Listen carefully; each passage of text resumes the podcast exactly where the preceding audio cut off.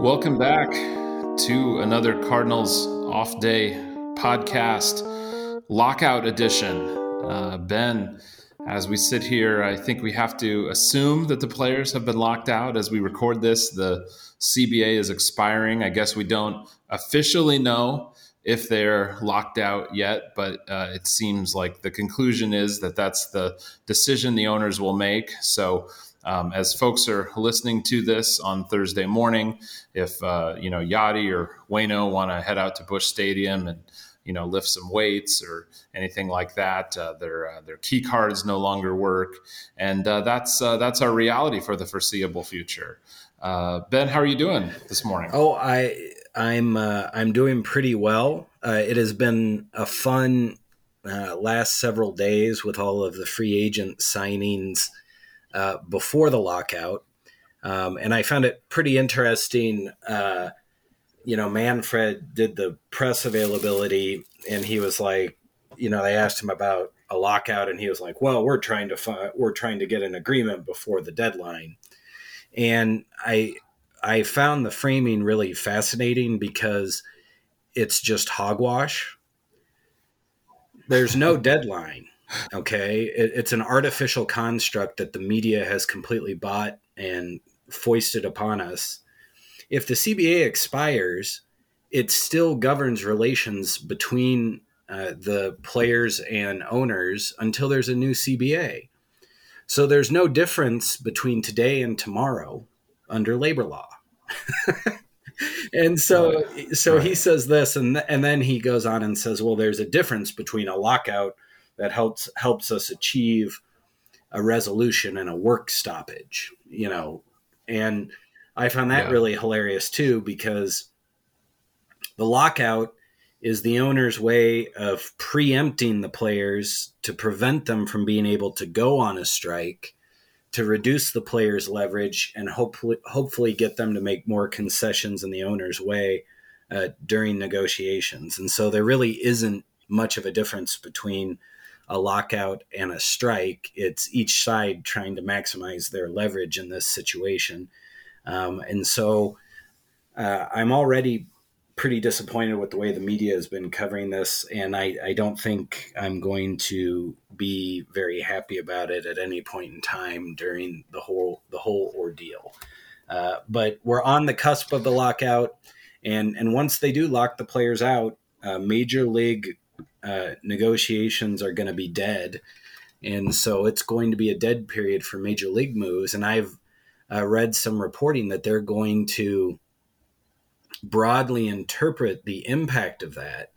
Um, so teams will not even be able to negotiate like a minor league contract with a non-roster invite to spring training. They can't even do that, despite the fact it's not a major league contract. Uh, just for example, is what I saw some reports of earlier today.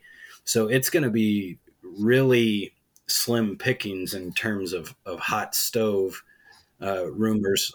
You know, oh, yeah. in the MLB net MLB Network is just going to show infomercials and old episodes of Sanford and Son. I mean, it's uh, it's uh, yeah, they're it's, it, they're uh, they're shutting it They're just going to show a Field of Dreams marathon, um, and and uh, then they'll it occasionally play the Field of Dreams game from this summer uh, to break up the monotony of of Kevin Costner and Ray Liotta and uh, the rest of the cast uh, from the movie. They're just going to play Kevin Costner slowly walking out into the outfield at the Field of Dreams game for the next three months until uh, they hopefully reach uh, reach some uh, some labor peace here. So, uh, yeah, so we're in for probably a pretty long, uh, dull period here, um, but uh, uh, in the meantime, and especially here in the last week, we had uh, a whole lot of uh, real flurry of activity. And so I think that's where we kind of want to kick things off here today, Ben. And so, you know, we thought until really about uh, an hour ago, we'd be kicking things off, um, talking just about the, the Cardinals' big acquisition of uh, Steven Matz, who we, of course, uh, dubbed Dr. Thunder on our last podcast. Uh, and in his honor, I will crack a Dr. Thunder right now. uh, And uh, of course, we dubbed Steven Matz Dr. Thunder because uh, as we kind of previewed who the Cardinals might go after, uh, you and I both agreed that their their top target should be Marcus Stroman. Um, and Marcus Stroman, of course, would be Dr. Pepper, the the better of the two, the name brand option. But we thought Steven Matz, uh, you know, a lot of similarities, maybe kind of your your store brand version of of Marcus Stroman. Well, here within the last hour, things have changed. So not only uh, has have the Cardinals signed Dr. Thunder Steven Matz, but now we've learned that the Chicago Cubs have in fact signed Dr. Pepper Marcus Stroman. So uh, Ben, what are your thoughts as we're just kind of digesting this information? Um, well, my initial thought uh, when I saw the the contract numbers that it's going to be three years, seventy one million, and uh, with an opt out after the second year. Uh, so he he could become a free agent after the 2023 season, uh, assuming there's a 2022 season, I guess. Um, I have not actually read like what if there's a work stoppage that swallows all of the 2022 season? How does that impact contracts?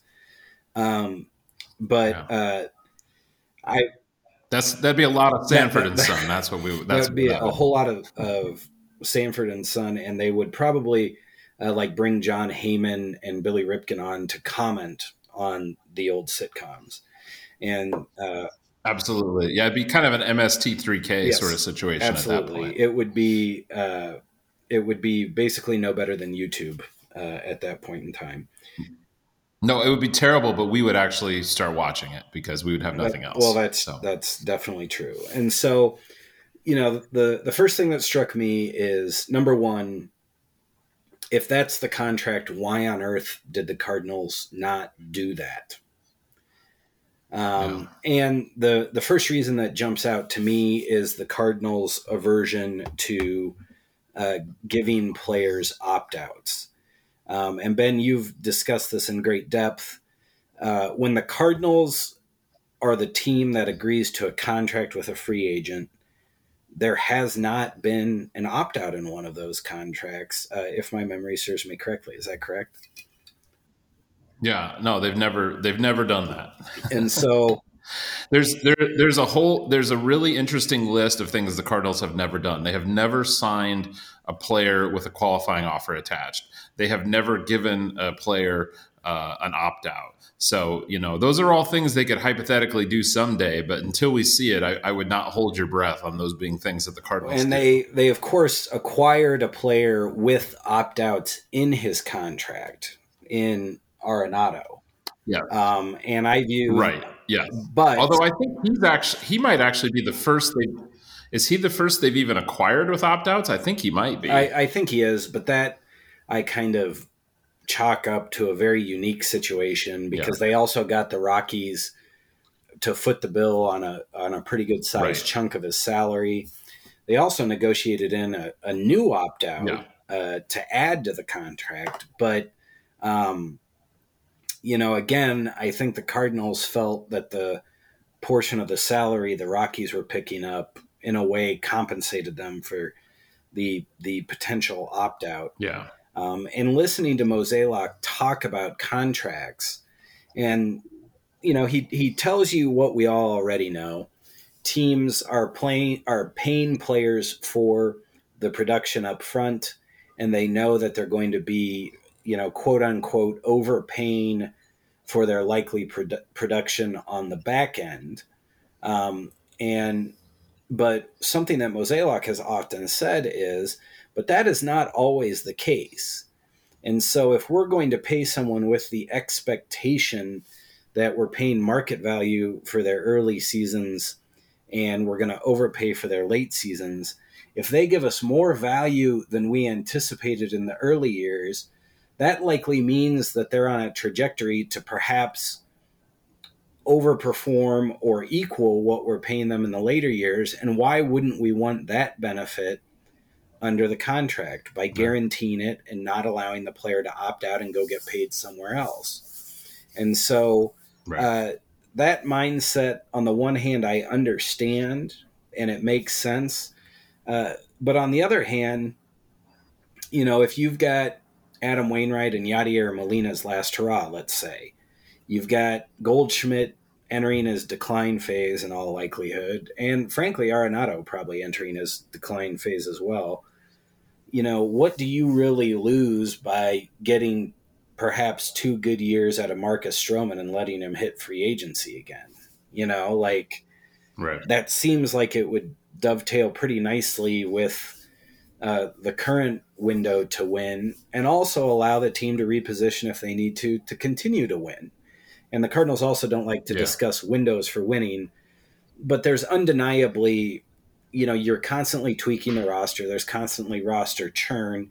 And right now you have a, a nucleus that includes legacy Cardinals who are riding off into the sunset and big name acquisitions who are probably not going to be as good pretty soon. And so to me, it seems like you would want to maximize your ability to win now. And the best way to do that is to win your division, avoid any wild card plan. Caveat, who knows what's going to happen under the CBA with some of the proposals that have been bandied about. But if you yeah. win your division, you have the best chance of going as far as possible in the postseason. And the best way to win your division is to upgrade pitching. And Marcus Stroman is probably the best fit for this team outside Max Scherzer on the market. And so, yeah. you know, I don't understand why you wouldn't just go get Dr. Pepper because Dr. Pepper's market didn't get all that silly. Yeah, I I have two theories and these are just theories right now and I wouldn't be surprised if even as folks are listening to this, we have a Ken Rosenthal or somebody, you know, maybe digs into the blow by blow and we, we, know more about this so this even as people are listening to this you know these these may have been proven you know you know wrong or we may have more information but the, the two things that i wonder just as i speculate on this right now so number one is I think that first of all, Cardinals fans in general, I think, have drastically overestimated how much money the the Cardinals franchise is going to spend in this free agent window. And, you know, I think it got really, um, you know, talked up throughout the season, just the idea that, oh, there's all this money coming off the books because, you know, Fowler and Carpenter and Martinez, you know, those salaries are coming off the books, you know, and that was true. But the Cardinals are also now paying Nolan Arenado $35 million a year, which is a lot of money. And something else that Cardinals fans seem to always forget is that um, they re-signed Yadier Molina and Adam Wainwright, and even though you know those guys feel like Cardinals for life, and they have been, um, the team still has to pay them to play for the team, and uh, they're paying seventeen million dollars to um, to to those two guys for this season. Um, and, and, I've been kind of paying attention. Jason Hill at VEB, I think, has done a really good job of estimating what their payroll um, might be. Uh, he did this last year too; was pretty accurate on it. I think he just he tends to be pretty accurate on this. And, and his estimate for 2022 has been that that after the Wayno and Yadi extensions, the team was going to um, be looking to spend about 22 million um, which you know is, not the giant amount that I think a lot of Cardinals fans thought. Oh, they were going to go out there and spend. So just on a real numbskull level, if if that's the dollar amount that they're you know coming in there with, and you know Marcus Stroman with the pretty easy uh, salary elevator he has in that first season looks pretty likely to make 27 million. You know, even at that level, you know he's potentially kind of priced out of their their market. Or you know even if they stretched you know that could have you know blown what they may have set for themselves as their budget. So i think that's one possibility. But you know i also wonder and i think even more than most free agent years this market has to have really changed a lot in a very short period of time. And I think it's notable too that, you know, I mean, Stroman was basically the 11th hour of the 11th hour signing. You know, this, you know, his, his signing was announced by a tweet by him, like in my Twitter feed immediately after the reports of like, um, all the negotiations ending. so I wonder if this is kind of a, you know, Marcell Ozuna, Christian Yelich situation the Cardinals were in a few years ago, where, you know, the Cardinals wanted Yelich. Uh, they were told by the Marlins he's not available. So they kind of acted early, basically settled for Ozuna. Uh, the market situation changed. Yelich became available, and you know, and the Brewers got a hold of him. So I just wonder, you know, one week or so ago when the Cardinals signed Steven Matz, was uh, Marcus Stroman seeking? Uh, you know more more money probably not more more dollars more AAV but I bet he was perhaps seeking a longer contract more years you know something else that maybe could have made it more unpalatable for the Cardinals and and then perhaps just as you know it was kind of reaching the yeah the CBA is going to expire maybe uh, you know he just decided you know what? I'm kind of changing gears here a little bit because I do think it is a little odd. I, I mean obviously a guy like Scherzer an older player you know you know signed like a three year deal. Uh, three year deal for a 30 year old like Marcus Stroman is a little odd. So I just it, it, seems like maybe this was a last minute change of tactics for him, you know, to go for this, you know, just this three year deal to get something locked up.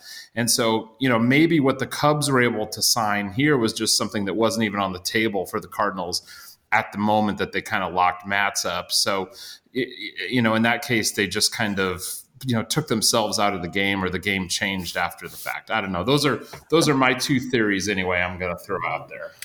You know, I I think that you make some very good points. Um, I also think that the Cardinals uh, were, or at least seemed to me to be, uh, an early implementer of the more fielding independent pitching model of evaluating pitchers, and I and I'm thinking in particular about Adam Wainwright. You know, after he came back from Tommy John, his 2012 season, if you looked at the traditional stats, was not exactly eye popping, but they nonetheless signed him to an extension. And and I recall some people kind of raised an eyebrow at that.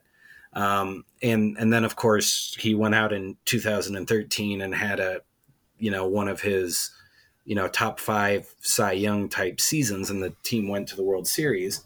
And you know I also kind of wonder if you know, the way that now the game has evolved with everything they can measure with Statcast, you know, how do you how do you measure Stroman versus Matz? Because if if you look at Stroman's, you know, kind of top line numbers, they're very comparable to Matz or better. If you look at, you know, some of the quality of contact numbers, uh, you know, Matz was a little bit better. And certainly if you look yeah. at the walks, uh, Stroman was better, but, you know, Matz wasn't that far behind him. And, uh, but if, but if you look at, you know, some of the hard hit percentages, some of the, uh, exit, average exit velocity, barrel percentage, those types of stats, you know, Matz com- compares favorably to Stroman uh, in that area, and he was pitching in the American League with the DH.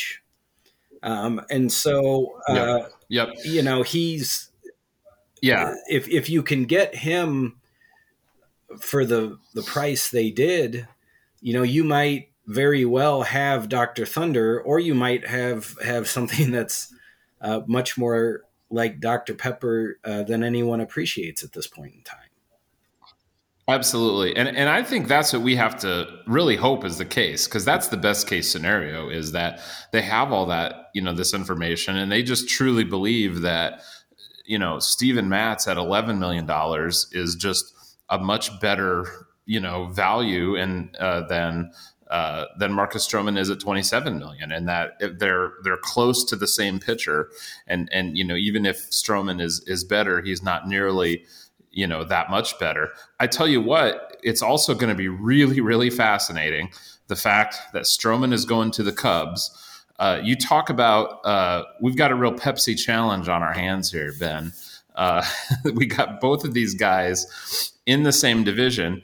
Um, we talked about the reason both of them profiled so well for the Cardinals is that these are, you know, kind of pitch to contact ground ball guys.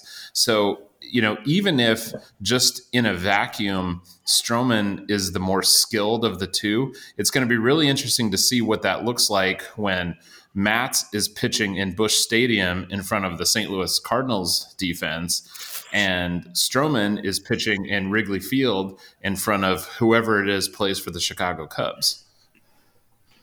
Yeah, um, and those two fields obviously uh, play very differently. Uh, in particular, uh, when the wind is blowing out at Wrigley, and and so it will be uh, interesting to see how Stroman uh, performs in a in a more hitter friendly environment there in Wrigley, and then Matz will be in the pitcher friendly confines of Busch Stadium uh, in St. Louis with uh, one Cardinal Way and Ballpark Village helping to further suppress offense uh, in the form of fly balls, and so. You know, I, I am very curious to see how this works out. Uh, I'm another thing that I'm particularly interested about. You know, the reporting indicated the way the Cardinals, one of the ways the Cardinals helped seal the deal with Matz was they went to a fourth year, and it it suggested that yeah. Matz had multiple three year offers, presumably including one from the Cardinals, and they went to a fourth year, and and so you know, looking at that, the the last time I recall them doing that was with Dexter Fowler, and of course that did not work out very well. And so it's it's interesting to me that they're it, it seems that they have a stronger aversion to the opt out than they do to tacking on an extra year at the end of some of these contracts. And you know, you wonder how that will play out on the back end with Matz. Yeah. Yeah, yeah, absolutely. Well, we'll we're we're to find out, and we're to find out over a number of games head to head between the the Cardinals and the Cubs this season. So, uh, so moving on, um, one other uh, kind of move that did happen today, the uh, the Cardinals did not re-sign Luis Garcia, um, one of their bigger kind of bullpen finds from last season. Uh, Luis Garcia signed with the San Diego Padres for uh, two years and $7 million. Um, ben, you and I didn't talk about this move at all. What was your reaction to that? Um, well, I thought of you. Um, and uh, I, I wanted to get an official ruling from you on the Cardinals off day, never pay for relievers philosophy. Is two years average annual val- value of 3.5 million is that uh, paying too much uh, or does that qualify as not paying for a reliever well it's not a big dollar amount but i'm going to be honest i still think it would have qualified as paying for relief pitching and so I'm you know I'm fine with the Cardinals not doing this deal. I don't think it would have if if you told me that the Cardinals had re-signed him to this. Um, I don't you know I uh, I wouldn't have uh, thrown my chair across the room either. Um, and I you know I saw a number of people online who were kind of frustrated about this too.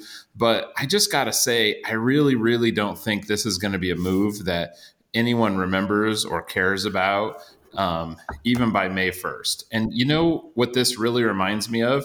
Uh, do you remember Pat Neshek? I um, I do, I do, and you know he is he is an example of of why you don't pay for pop up relievers both ways, right? Like exactly because Pat, and, and it's exactly the same situation. So Pat Neshek came to St. Louis uh, in 2014, he was 33 years old. Um, you know, had had just kind of floated around, never really done much. You know, very pretty similar to Luis Garcia, and just had this monster season. ERA under two. Um, you know, two wins above replacement. Went out, signed a, a multi-year deal after that. And and I have to admit, Pat Neshek was so good as a reliever.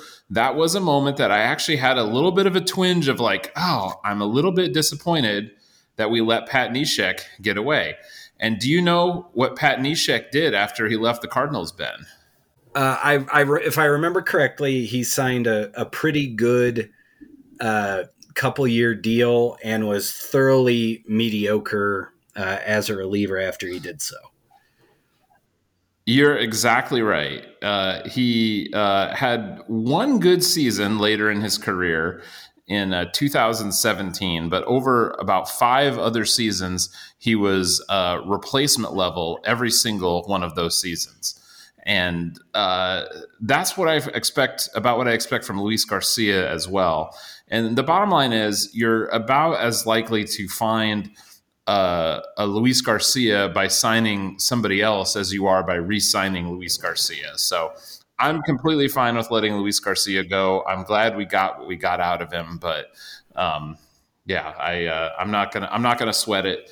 Um, his departure for uh, for San Diego. Um, the other and, move, and, and uh, also good for him for parlaying like what amounts to a partial season of excellent pitching for the Cardinals into seven million dollars over two years and a and a job oh, for two yeah. years.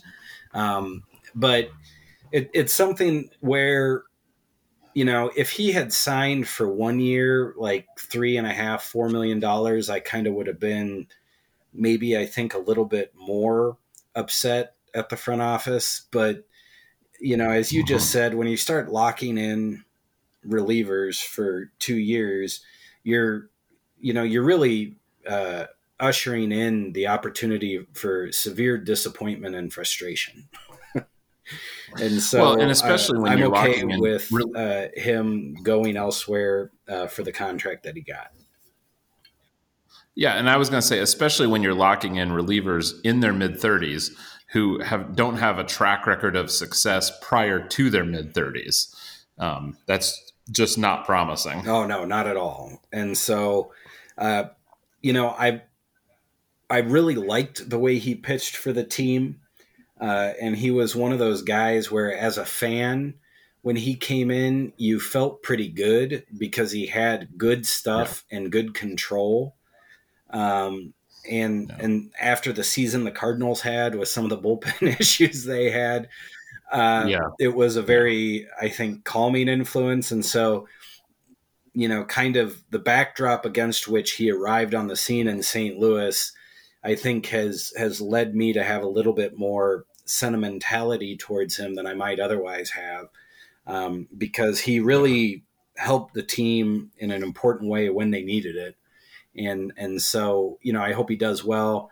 But I also I don't know if I would want to bet that he would do it for two more years because he really hasn't done it consistently throughout his career uh, and and it seems like a risky bet for the Padres to make.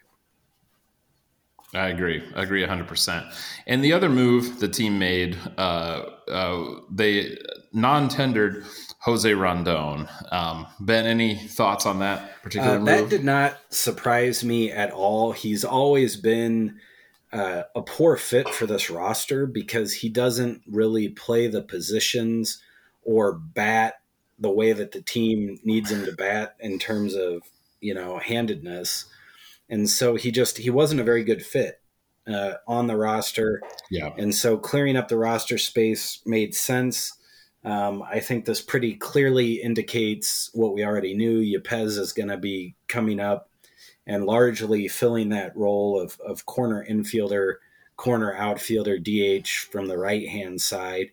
And it remains to be seen uh, what the team will do from the left hand side, which is really where they need that type of versatility uh, because they need a complement to get at bats who's a good fielder and can spell uh, multiple players on that infield and and help uh, Oli Marmol have a lineup that is greater than the sum of its parts uh, with Tommy Edman on the bench more often.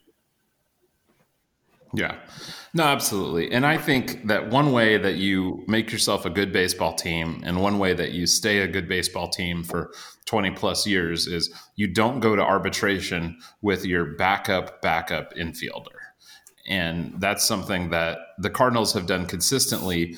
And, uh, you know, people have often pointed out that, you know, since Albert Pujols, um, you know, this team hasn't really produced. Uh, you know a superstar position player. Um, and so people sometimes talk about like well the you know maybe the system hasn't produced. But what they always produce is they always produce these role player guys. And i think that is tremendously valuable and has been tremendously valuable throughout all this time. And so you know if you're a good organization a guy like Jose Rondon, you're not going to go to salary arbitration with a guy like that because you have uh, you have other people that can fill that role. And, and you mentioned Yepez, and of course, and I called Rondon their backup backup infielder because he is a backup in, infielder. But of course, you correctly pointed out that they were basically using him more like a backup outfielder because it was just, frankly, a mess how they were using him. So, so yeah, Yepez kind of fills that role. But even if you're thinking of him more in terms of an infield role, um, you know, presumably you've got Edmundo Sosa ahead of him more in that kind of backup infielder role. And, um, you know, you've got someone like Nolan Gorman, you've got someone like Brendan Donovan, you know, kind of, you know, coming up and, and presumably making their way onto the roster this year. So you just, you don't need to go to arbitration and pay a, a Jose Rondon. So I'm, I'm not surprised. And I think it makes sense um, to move on from there. Yeah. So, who, whoever, whoever um, loses the shortstop derby, that's your new Rondon. Yeah. You know, and so Right. And and this kind of dovetails into our next question here because I, I hope there's also another name in the mix there. I hope there's somebody else in that sort of middle infield situation that's a, a new addition to this club that we're not talking about yet. And that brings us to um, one of our first uh, questions we had uh, from a reader. This is from uh, at Dan Cards Fan 69. He said, Since the Cards uh, will wait until post CBA to make another move, what do you see as the most likely move improvement? And Ben, I guess we're officially now, we know that they're not going to make any moves because the CBA has expired. So, um, you know, what the hell are they going to do? Um, I, I think very clearly they're going to get a bench bat. Um, and I would be surprised frankly I'd be shocked if it's if it's not someone who is left-handed and is a pretty good glove at second base. Um, I also think they're going to continue to add uh, multiple relievers. Um, so we're going to see more of the reliever by volume uh, approach, in my opinion. And uh, that, of course, means that uh, they may have to cycle through relievers during the season, but um, I, I, think that's what we're going to see from them uh, here once the lockout ends, which very well could be in February, like on the cusp of when spring training uh, typically begins. So be prepared for a long, silent winter of collective bargaining agreement negotiations. Yeah, and I know the the question is, and I think we want to you know focus on what the Cardinals are going to do, but and we touched on this earlier. You know the the the idea of the work stoppage is that it like puts pressure on to make a deal, but like what pressure is there on December first? You know, there's none. Like what what does it matter that there's a work stoppage right now? It doesn't matter and there's not going to be any pressure as you said until we get to something like february 1st until we get close to when spring training is going to start. And then you're actually starting to compress the actual schedule of time of the the season and preparations and things like that. So it which i think makes the just sort of futility of all of this you know even more pronounced you know because it, you know, I, it's like there's no universe, I don't think, where you know this gets resolved, you know, in a few weeks or in you know the middle of January because why would it? There's no there's no pressure, there's no trigger. So yeah, I think we're all just going to kind of sit around, and then at some point, as you know, it maybe starts to approach that spring training point, things will, will kind of move ahead. Um, but yeah, I you know that the bench bat you know definitely does make a lot of sense. And i know you and i have that that's sort of a piece that we've talked about a lot that they need to get more left-handed. Um, the the whole shortstop second base situation is really the the area where they're just not good enough. And so you know we, we want to see somebody in there. I'll tell you, Ben, my challenge is it's hard for me to identify like who who is that person there? Because for one thing, I have never believed that they would be any kind of a player in the top of the market shortstop type guys. Uh, for one thing, you know, Corey Seager was the only left-handed guy up there, and I mean, he was always going to be out of their price range, and of course, he's gone right now. Um, I know a lot of people like Trevor Story. I think Trevor Story is bad at baseball. so, like, Tre- Trevor Story has been a worse hitter each of the last four years. Um, I don't. I just, for the life of me, I don't understand why people would want to go out and acquire a guy who has been getting worse every year for four straight seasons. Like, why do you want to sign that guy to, as a free agent to a long-term deal?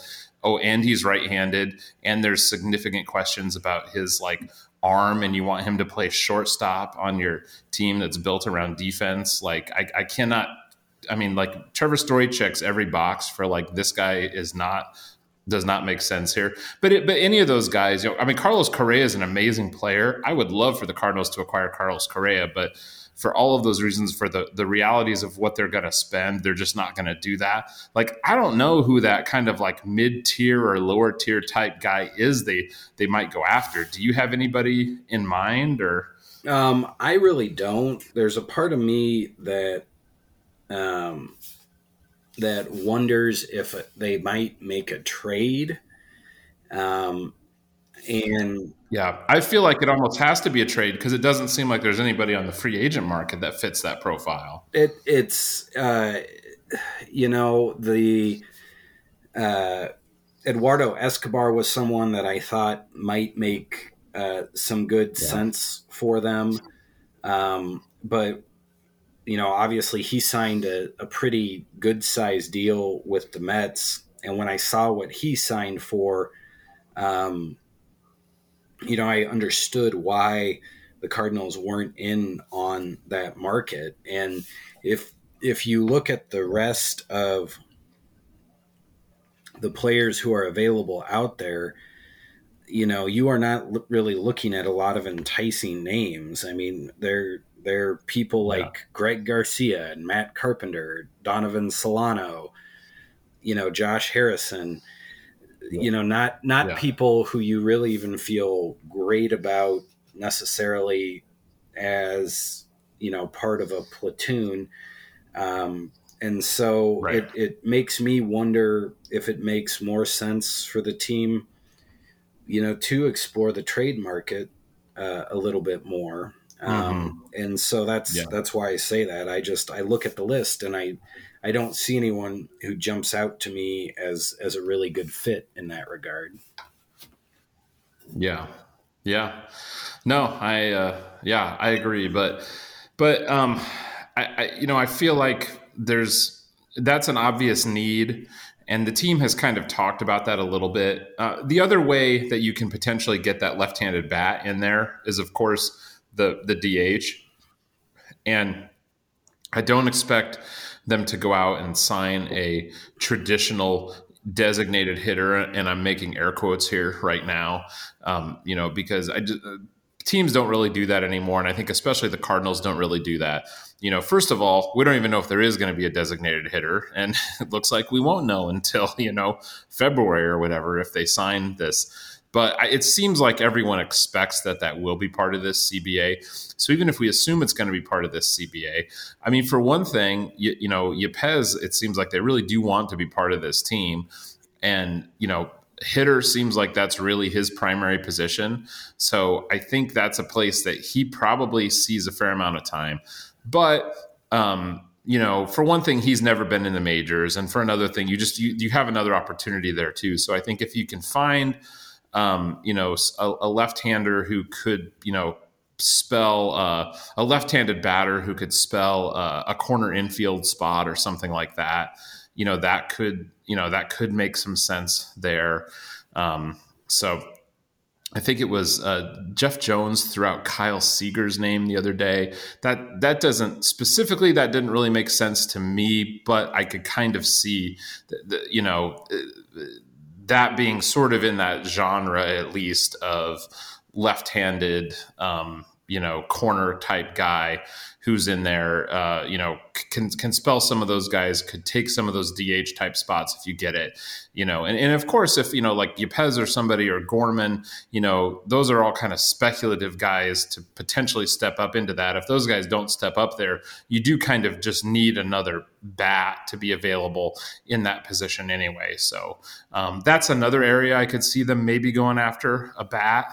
Um, the one other thing, Ben, we talked about last time, I think it was in a, a Derrick Goold article, they'd thrown out the idea that pitching wise, the team might be looking to acquire something like a number three starter and then something like a number seven starter. Well, Matz is clearly their kind of number three starter they went after. Um, do you think they still go after that kind of back end of the rotation guy? Yeah, um, I think they will. I, I think, you know, despite everyone uh, being aboard the Woodford train, apparently. Uh, Mozeliak seems and Girsch have seemed to go, go, out of their way to praise Woodford. The media has followed suit. Uh, it really feels to me like they need another swing type guy, uh, like a LeBlanc. And we talked about this on the last episode. And, you know, I think it would do them good to get someone uh, who has that strike throwing pedigree and is comfortable coming in and filling that role. And and yeah. LeBlanc did a really good job of it last year. And really, you know, there's there's a pretty good argument to make that the Cardinals don't you know maybe don't make the postseason if they don't have LeBlanc come in and help stabilize that rotation before the trade deadline. Um, and but if but if you go and look at what you know Woodford has done, you know it's not really all that heartening. He had an 11.7% walk rate in AAA in 2019. Uh, he walked fewer people last year in the majors, but just overall was not good.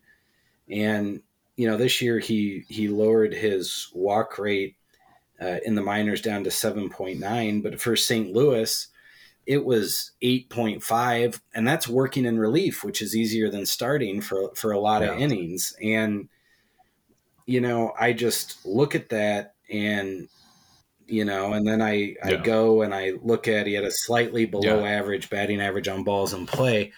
Like, do you really want that guy to be your swing guy? Do you want Oviedo to be your swing guy. I, I don't know if you do. I I think I would want yeah. someone with more experience in the majors being a, a swing type of pitcher between the rotation uh, and relief. And I think the team will probably go find a player like that.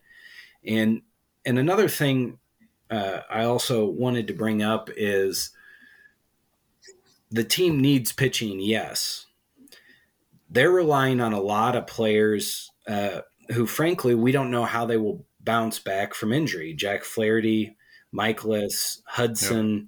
You know, those yep. those players are all a health question mark to varying degrees, and and so is Adam Wainwright. You know, we're about yeah, I was going to say the, the, what like 42 year old who pitched what 200 innings yeah. last year, who has a history of kind of breaking down yeah. uh, you know his sinew gives him issues every few years. And so yeah. I don't think even though they have that need though that they will be able to entice a free agent who wants to start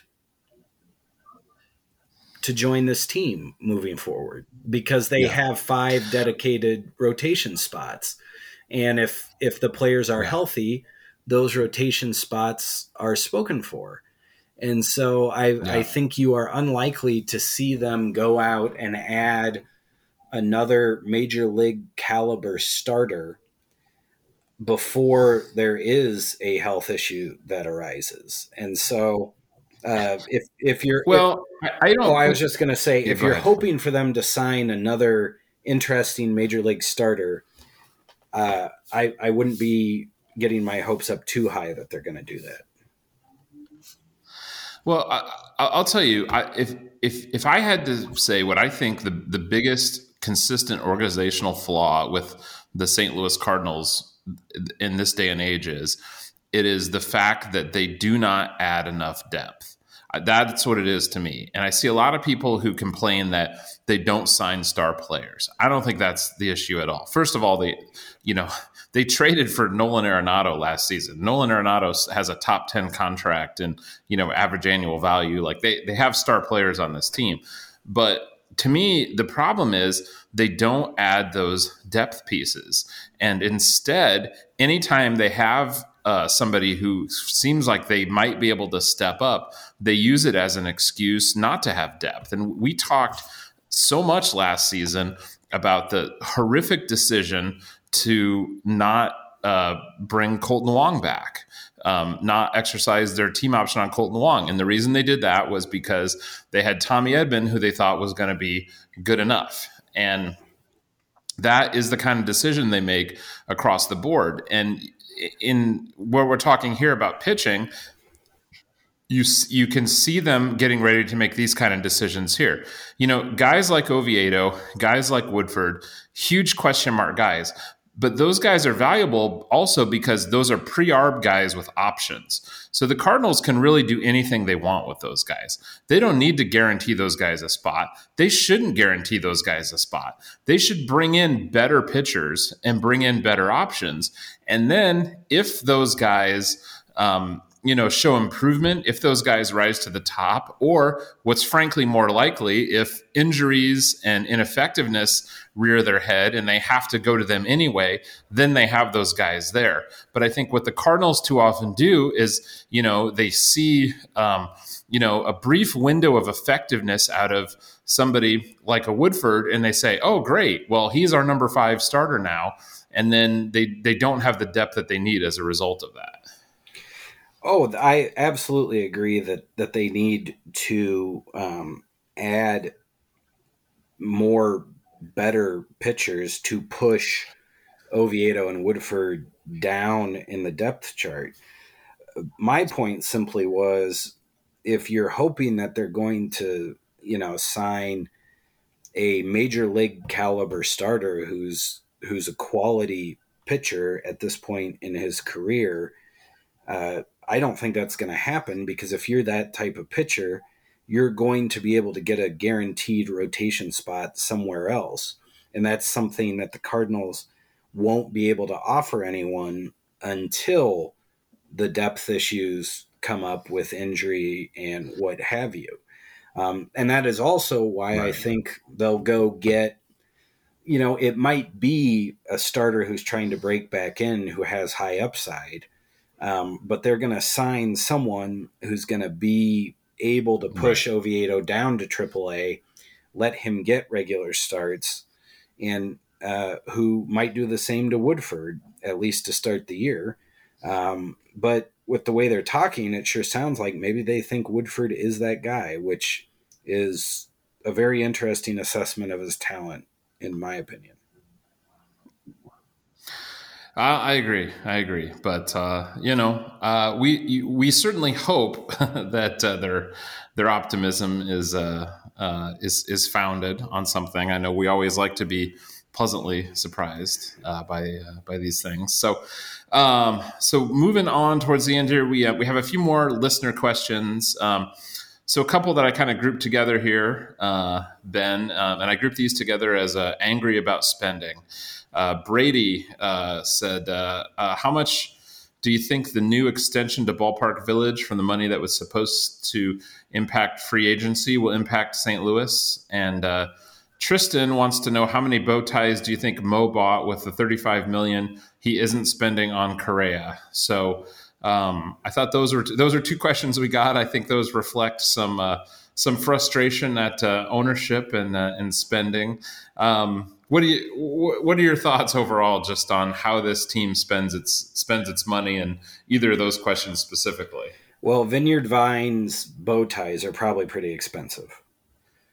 Um, now, um, that being said, uh, you know, I, I think from the bonding documents for Ballpark Village, the uh, the corporation that the Cardinals partnered with for Ballpark Village, and the Cardinals projected uh, 75 to 82 million dollars in revenue from Ballpark Village. I think we're they probably did not achieve that in 2020 or 2021 because of COVID 19. They probably won't in, in 2022 because of COVID 19 either.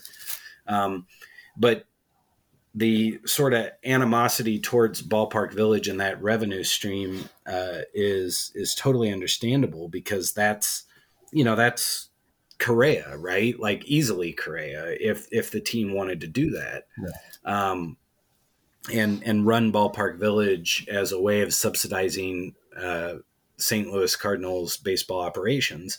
I think instead they're using it as a way to subsidize ownership, uh, you know, earnings. Um, the uh, the one Cardinal Way, I believe it's at 100% capacity, and you know, I'm not sure uh, what their projected revenues were in that regard for one Cardinal Way, but you you have to figure it's up uh, approaching or surpassing 100 million dollars in terms of revenue.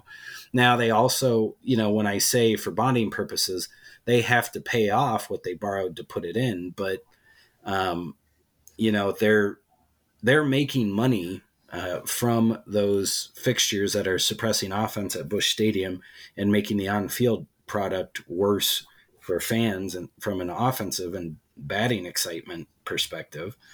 And so you know, I understand where people are coming from. I think if you are upset about money, you should be upset at Bill DeWitt Jr. and Bill DeWitt III. John Mozeliak, John Mozeliak has nothing to do with any of that. He gets a budget yeah. and he has to create a baseball operations uh, budget for the year uh, within it, and he has to execute that budget accordingly. Um, and and so, you know, I understand how ridiculous grown men often look in bow, bow ties and how that can be a sort of something that grabs your attention and can be a fixture of your frustration. Uh, but if you are upset about how much money the St. Louis Cardinals are spending, it is all Bill DeWitt Jr., Bill DeWitt III, and the other owners in the ownership group. They are the ones who are dictating what the team is spending on baseball operations and major league payroll, and you should be upset with them. And if you're wondering why there is a lockout tomorrow and there will no longer be any rumors or free agent signings or trades, it is because of Bill DeWitt Jr., Bill DeWitt III, and their other major league owners because they made the decision to do this because they think a lockout is the best way for them to continue to make as much money as possible. Yeah, no, and I, am with you, and uh, you know, it's uh, you know, owner. I mean, professional. The fact that we have private owners of you know professional sports teams are just. I mean, you know, these are the villains to me. Just you know, uh, uh, consistently and always. You know, these are uh, you know insanely wealthy individuals who you know own these these teams that we we all love and are these beloved public institutions, um, and they uh, you know, th- they profit off of them, and they, um, you know, spend on them at their at their whim. And we, their books are never transparent to us. We never have any kind of idea on any of that. And um, you know, of course, they they cry poor at every turn, but um, you know, but are they ever poor? No, they're never poor. They uh, they uh, they come out very very well. Um, and yeah, I, uh, you know, when it comes to the the general managers, of course, the general managers are the ones who seem to be making the moves. But as you said, you know, that they're given the budget, they're they're kind of working at the direction, and specifically in St. Louis, you know, that's really you know clearly how it works. And you know, just fashion wise, I ran into Mo once at uh, spring training. Um, like I mean, we didn't like chat or anything, but I I was you know kind of standing next to him at a spring training game once, and he had like a uh, sweater, kind of like uh, over his uh, over his shoulders, you know, kind of draped and tied over his, his, shoulder. You know, very kind of like you know, kind of preppy look. But um, but you know, he looked really good though. I got to be honest. You know, he has a. It's not my fashion sense, but um, you know, he's a he's a well dressed man. So. Um, uh, I uh, I'll, I'll, give him that. Um, another uh, listener question we had here. Um, uh, Sarah Ann wants to know who is our favorite listener. Ben, uh, do you have a favorite listener to Cardinals Off Day? Um, do, I, I, don't think our wives listen. If our wives listened, we'd have to automatically say them. But I don't believe either of our wives listen. Do they? Well, uh, uh, my wife does listen on occasion, and and so does uh, our seven year old Lane. So they they're obviously my favorite listeners.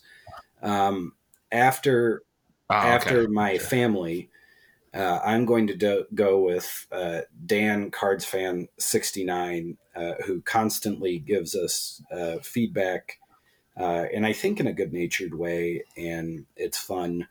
Um, and I don't mean to uh, insult anyone else. Obviously, with a Twitter handle like that, he sticks out. I, I, can easily yeah, remember uh, him.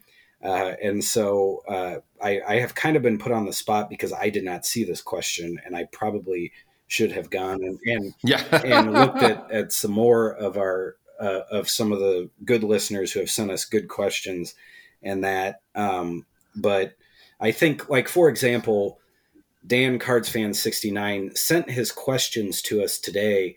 Uh, photoshopped pictures of Tyler O'Neill with like comic book air, you know, speaking bubbles coming out, asking the questions. Just as an example, that's you know, just as an example of how he will uh, fairly regularly make me laugh, and so um, yeah, he no, he yeah, he really yeah, he he he really raised the bar with those questions today. I agree 100%, 100%. So, well like you, I will say in the unlikely event that my my wife or children or anyone else in my family are listening, you are my favorite listeners. Um, uh, and since you already picked Dan Cards Fan 69, Sarah Ann, I'm going to say you are my favorite listener because in addition to being the one who answered this question, um, you uh, you regularly uh, retweet our uh, show when we post it and, and interact and post things, and we appreciate that. But honestly, we're, we're really grateful for everyone who listens to the show and especially um, people who do send in questions and things like that. Um, it's just always nice to, to have that, that interaction with folks. We really appreciate that. So, with that, um, we uh, we usually end with some off day recommendations, and we actually had a couple questions that kind of specifically got us some off day recommendations. So we'll move on to those as well. And one of those came from someone who I think Ben we also could have chosen as one of our favorite listeners, um, Daniel Shoptaw um, at C70, who um, I'm sure many of you know from uh, Meet Me at Musial and uh, his his blog and and, and many other places. Uh, and Daniel asked us, uh, "What was the best Cardinals related Christmas present that you ever received?" Um, do you have something in mind, Ben, or you want me to go first? Um, I do, and uh, I have to offer the caveat that I have a a birthday that is close to Christmas. And so, what I got for my birthday versus what I got for Christmas that is Cardinals related is very fuzzy in my head. Um, I, I, cannot readily tell you uh, which is which. Um, so, uh, with that in mind, the best Cardinals related gift that I ever got, um, and I, I believe we've mentioned the Clarinda A's in past episodes, but every year they have a fundraising banquet and Ozzie Smith is at the fundraising banquet. He signs autographs to help the Clarinda A's, who are a summer wooden bat league for collegiate players that Ozzie played on uh, before he was a professional baseball player. And my mom got me uh, two tickets to go uh, to that fundraiser, and I got to meet and hang out with Ozzie Smith, and I also got his autograph and that is uh, the best Cardinals related uh, Christmas gift that I have received. Yeah, that's that's tough to beat. That's tough to beat right there. Um, uh, so that's pretty solid. I um, So I'm going to bend the rules just slightly because this is not a Christmas present, but uh, I have a very, uh, very meaningful Christmas or Cardinals related gift that I got, and this goes back to my very first Cardinals game that I ever went to. Um, gosh, I don't know how old I was. I was uh, I was somewhere between five and seven years old. Um, so I, I, was pretty young, and we. Um, I, uh, I grew up in Iowa, but my extended family is all kind of from the St. Louis area, and so we would often go to St. Louis for the summers, and so we were, uh, or you know, for at least a trip during the summer. So we were down uh, went to St. Louis, and this was I was old enough that I had become a Cardinals fan, and as part of this trip, we were going to go see a Cardinals game. So it was going to be like my first Cardinals game, and uh, we were staying at my aunt's house, and uh, we did not have a lot of money like growing up, and so like I really did not get gifts like outside of like my birthday and Christmas. You know, like I just you didn't just get like a gift on a random day, so never expected things like that, but. Um, the day that we were uh, that I was going to go to my first Cardinals game. I woke up in like the room I was staying in at my aunt's apartment, which as I recall it was like her like sewing room, so I was like sleeping on a mattress like next to all this like yarn and stuff kind of in the corner. And I looked over and like kind of hanging on the door there was a Cardinals t-shirt and hat that uh, my dad had had bought for me um, that I was going to get to wear to my first Cardinals game that I went to that day. So it wasn't Christmas, but that was a very very special Cardinals gift that I got. That is, is uh, I will always always remember. So, um, so that was a special one for me. Uh, well, that that was that was one, one last question we that have was here, heartwarming, like a Christmas gift, Ben. That's a well. That's why I went with that one. That's why. See, in my mind, I was like, I'm breaking the rules of the question, but I think I'm going to bring some Christmas spirit with the heartwarmingness of this story. So I'm glad that uh, I'm glad that I pulled that off. yeah, I mean that had um, more. Uh, that all right, so the Christmas spirit to it than like Die Hard. You know, it, it was. Uh, yeah, it, uh, I really enjoyed that. That's a wonderful story. Right. Yeah. Yeah. So, um, all right. Well, I was just gonna, I was gonna go down a really dark road with a Die Hard related story, but I'm not gonna go there because I don't think that's the vibe we want to end things on.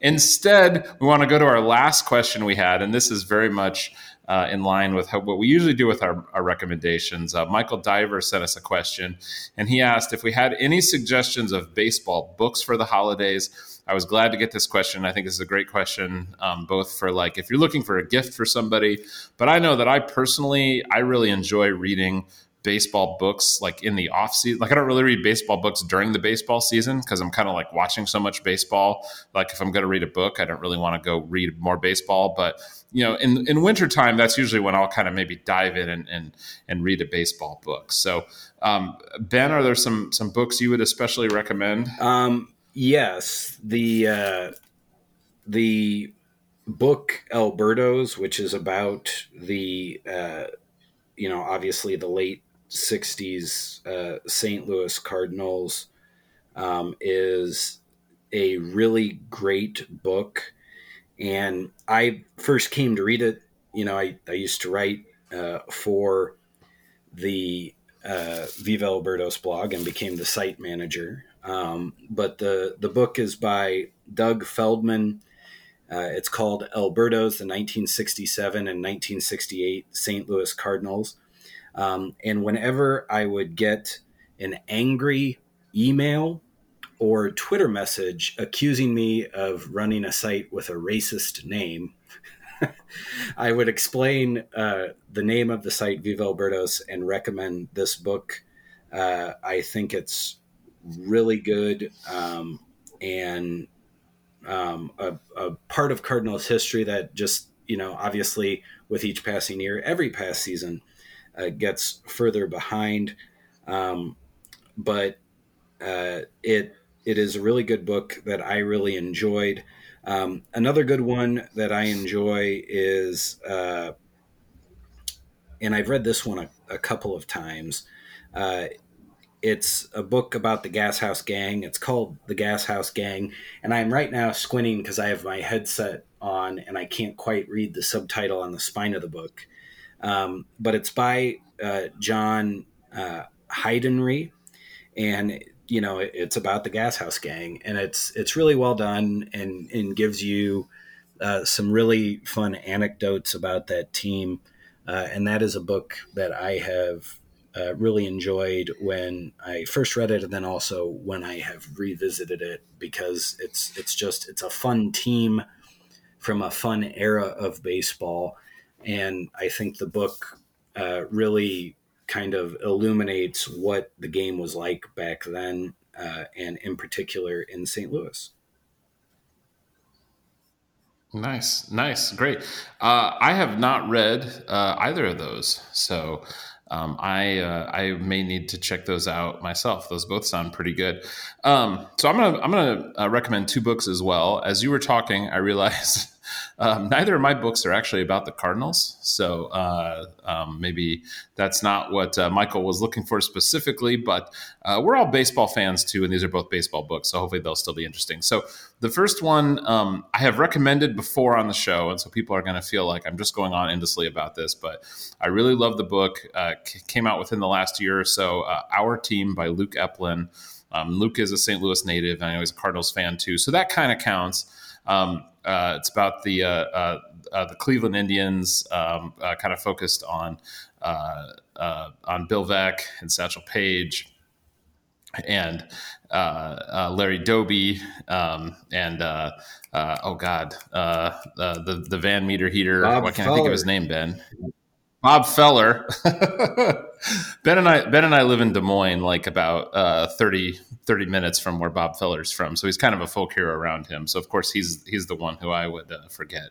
Um, but uh, our team is just a fantastic, fantastic book. I, I can't recommend enough.